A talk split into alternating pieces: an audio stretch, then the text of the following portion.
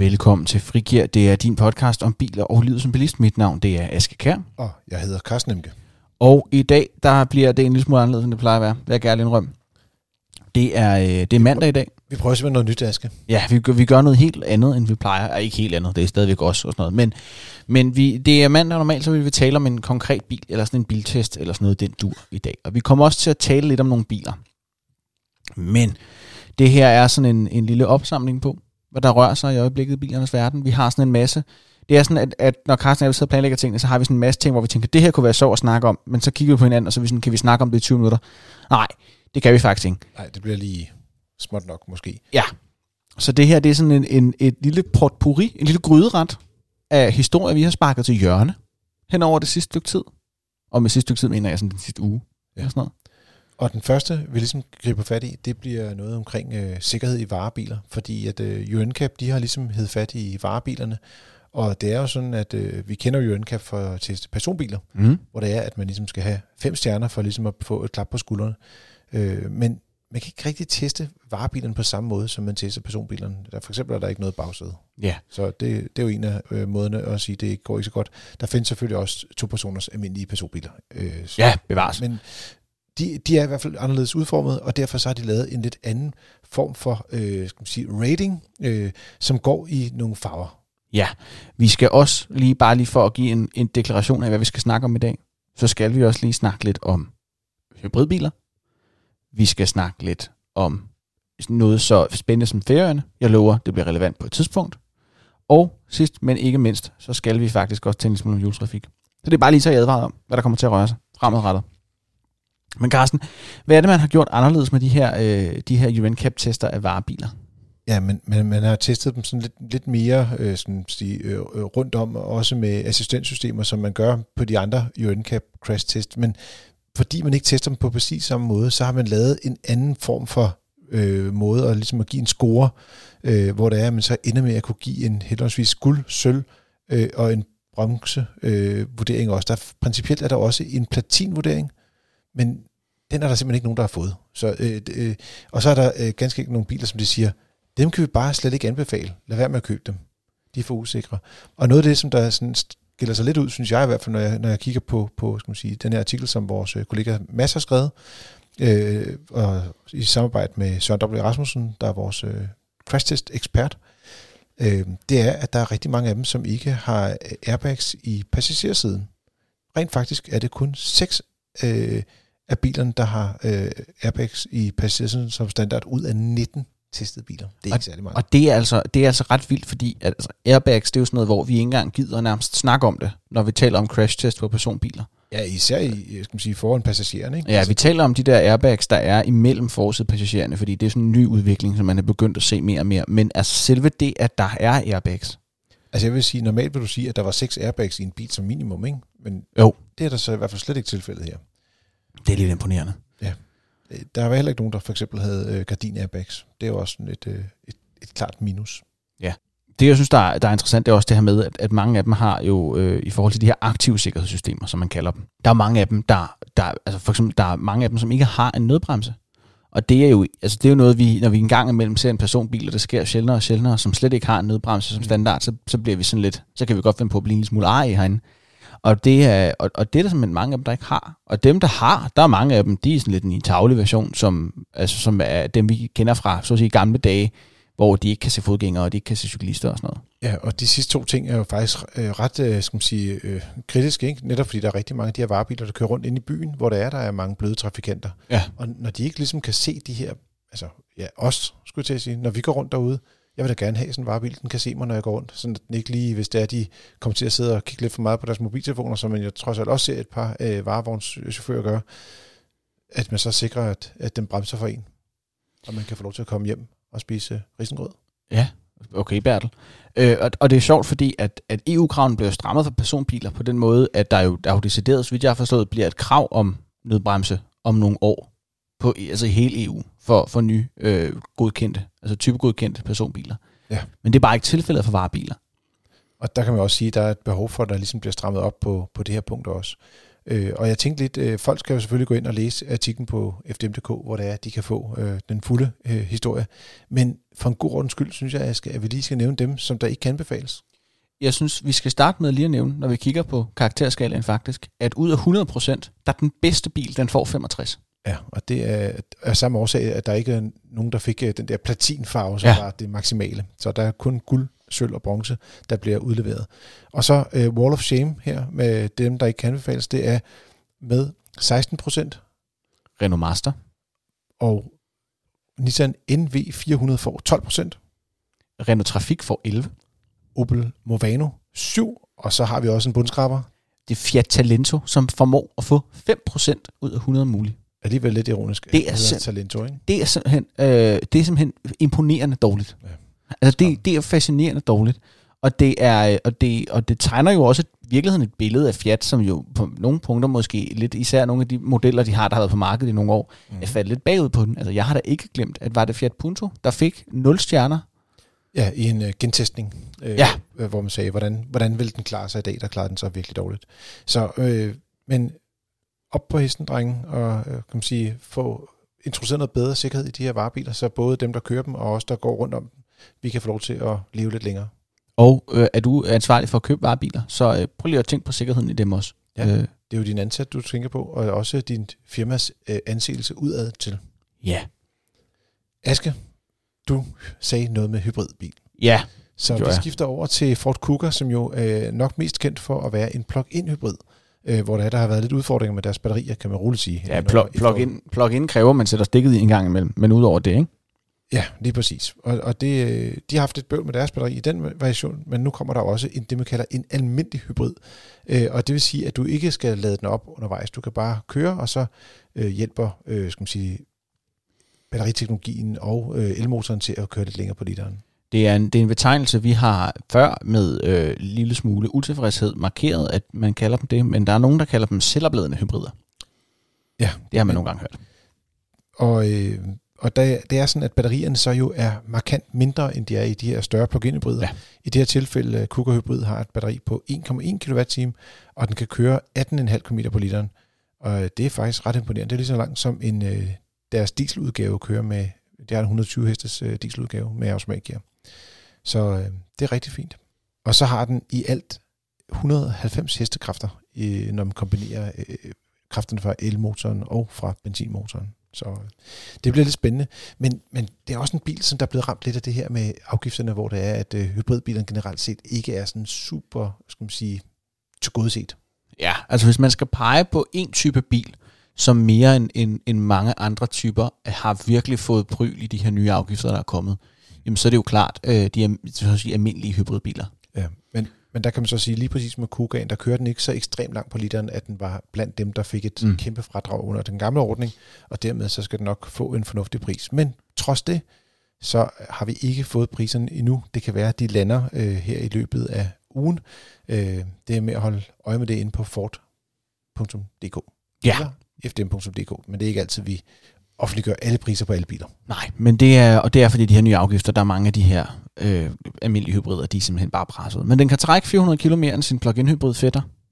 Den kan ikke lægge lige så mange heste. Og så kører den de her 18,5 på literen. Så gider man ikke rode med kabler, eller har man ikke mulighed for at lade sin plug-in hybrid op hver dag, men synes egentlig, at en Kuga var en meget fed bil, jamen så er det her ligesom en anden oplagt mulighed. Og man kan også sige, at i det, at batteriet er lidt mindre, er der også lidt mere plads i kabinen til andre ting.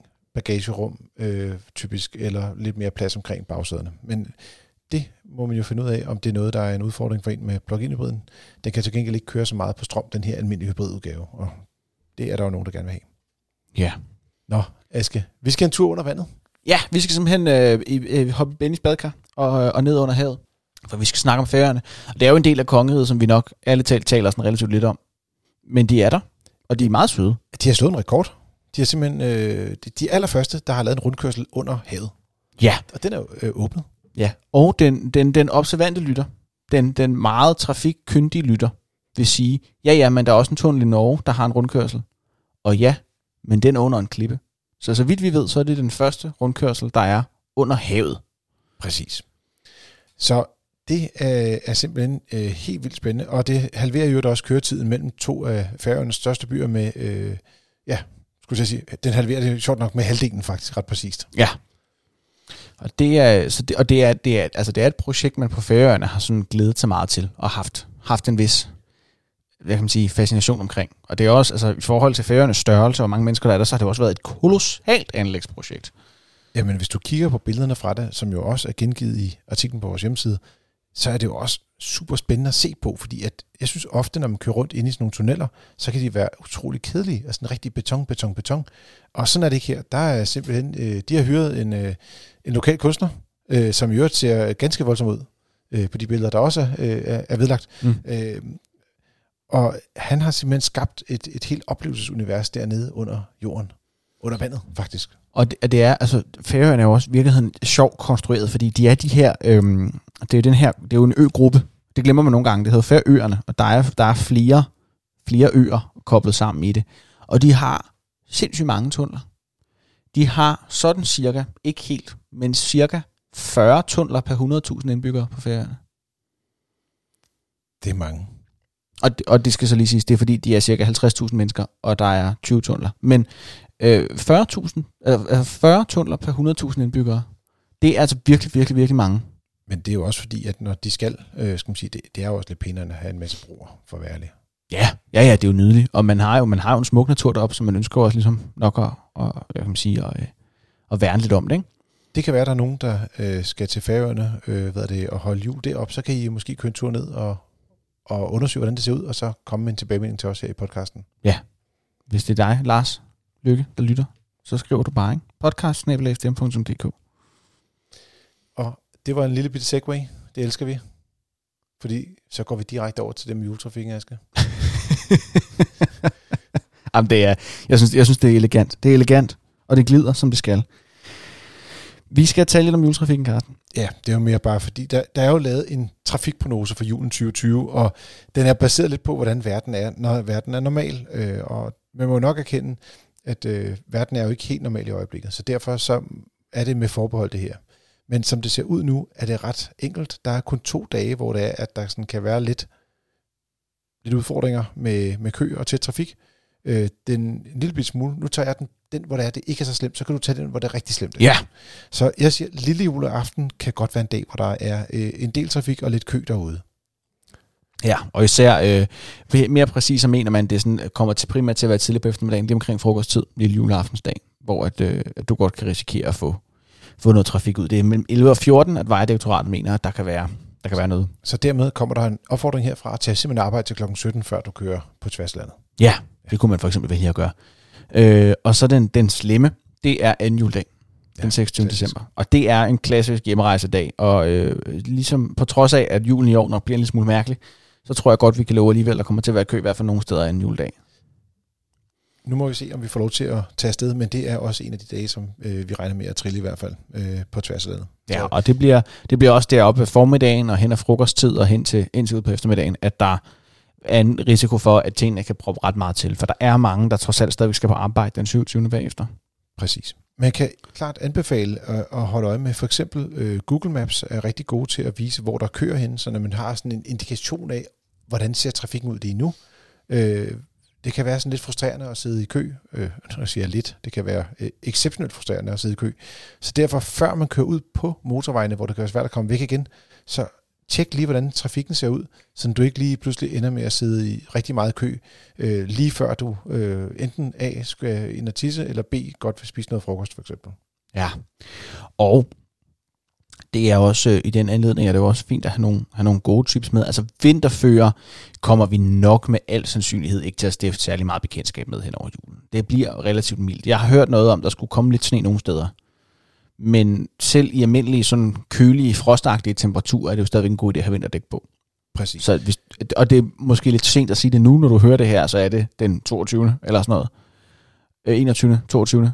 Og det er, det er nok lidt sent at få booket tid til juleskift nu, vil jeg sige. Men det og rigtig mange andre gode tips hiver vi faktisk fat i allerede i, og så bliver det lidt svært at vide, hvornår man rent faktisk hører det her, men principielt udgiver vi den her podcast om mandagen, og så i så fald er det tirsdag, altså i morgen, at vi kommer til at udgive en podcast, hvor vi taler lidt omkring, hvordan man kan gøre bilen vinterklar. Fordi det er jo sådan, at den her, med alt det her fritid, vi nu får, hvor det er, at vi ikke må noget som helst, man må ikke se nogen mennesker, så kan man jo lige så godt bruge tiden sammen med sin bil. Ja. Det er jo simpelthen noget af det mest fantastiske, man kan bruge tid sammen med, fordi den er jo aldrig sur, sådan en bil. Vel? Der er ikke det kan godt være. Jeg har haft biler, der var temperamentsfulde. Også når du skulle vinterklargøre dem? Ja, i særdeleshed. Ja. Jeg fortæller tit historier om min gamle Peugeot i den her podcast. Det er faktisk rigtigt. Og I skal ikke skånes for endnu en historie om tøffe. Det vilde er, at jeg havde kun tøffe i et år. Alle de historier, jeg har om den bil, de foregik hen over et år og 2 måneder eller sådan noget. Det er faktisk imponerende. Jeg kan huske den vinter, hvor jeg havde tøffe. Der var det sindssygt koldt. Det har været i sådan noget 12-agtigt, tror jeg. Uden at være helt sikker. Og nej, det har ikke været 12. Det har været 15. 15 eller 16. Og der var en nat, hvor det var så koldt, at da jeg skulle køre afsted om morgenen, ud på mit arbejde, min læreplads dengang, der var gearkassen frosset fast. Jeg kunne ikke skifte gear. Okay, altså jeg kan sige, så har den været sur på dig. Og det var sådan, at jeg havde ikke sindssygt meget tillid til håndbremsen i den bil. Jeg havde ikke rigtig tillid til særlig meget i den bil, for at være helt ærlig. Men du parkerede den i gear for at undgå at trække håndbremsen? Ja, jeg gjorde begge dele. Du gjorde begge dele? Jeg gjorde begge dele. Nå, okay. Ja, håndbremsen var dog ikke frosset fast. Nej, jeg skulle til at sige, fordi det kan den ellers godt gøre. Det kan den sagtens gøre. Men det gjorde den ikke dengang. Men det gjorde gearkassen. Og bilen var parkeret i gear. Så for at starte motoren, for at få varmet olien i gearkassen op, sådan så jeg kunne skifte gear, så blev jeg nødt til at sidde i et kvarter klokken 7 om morgenen i minus 11 graders kulde med koblingen i bunden. Det har ikke været den bedste dag. Det var så træls, Karsten. Nå, men for alle jer, som ikke ejer en bil som tøffe, som åbenbart lyder som den hedegangne tøffe, jamen, og som har en bil, som ikke er så sur, så kommer der en masse tips i morgen. Ja, og det kan du glæde dig til. Hvis du hører dem her i omvendt kronologisk rækkefølge, så kan det være, du lige har hørt dem. Og i tilfælde af det, så håber jeg, at de var gode. Vi har ikke optaget dem endnu, så vi krydser fingre. Og ellers så vil jeg bare sige, at du lytter til Frikir. Det var dit frikvarter med biler og livet som bilist. Lidt spøjs af der slagsen den her gang, men vi skulle lige have briefet op på hvad der rører sig. Du er meget velkommen til at anbefale os til dine venner, så vi kan få flere, der lytter til Frikir. Og du må meget gerne også kaste et par stjerner vores vej, eller en anmeldelse i din podcast-app. Du må gerne kaste et par stjerner vores vej, men du må gerne lade være med at bruge kastestjerner. Der er vigtigt, at vi lige har det mellemrum med. Du er også altid velkommen til at kaste en e-mail vores vej. Det kan du gøre på podcast@fdm.dk. Der kan du stille spørgsmål og ris og ros og altså alt, hvad hjertet kan begære. Og lidt til, for at være helt ærlig. Og så er der ikke så meget andet end at sige god tur derude.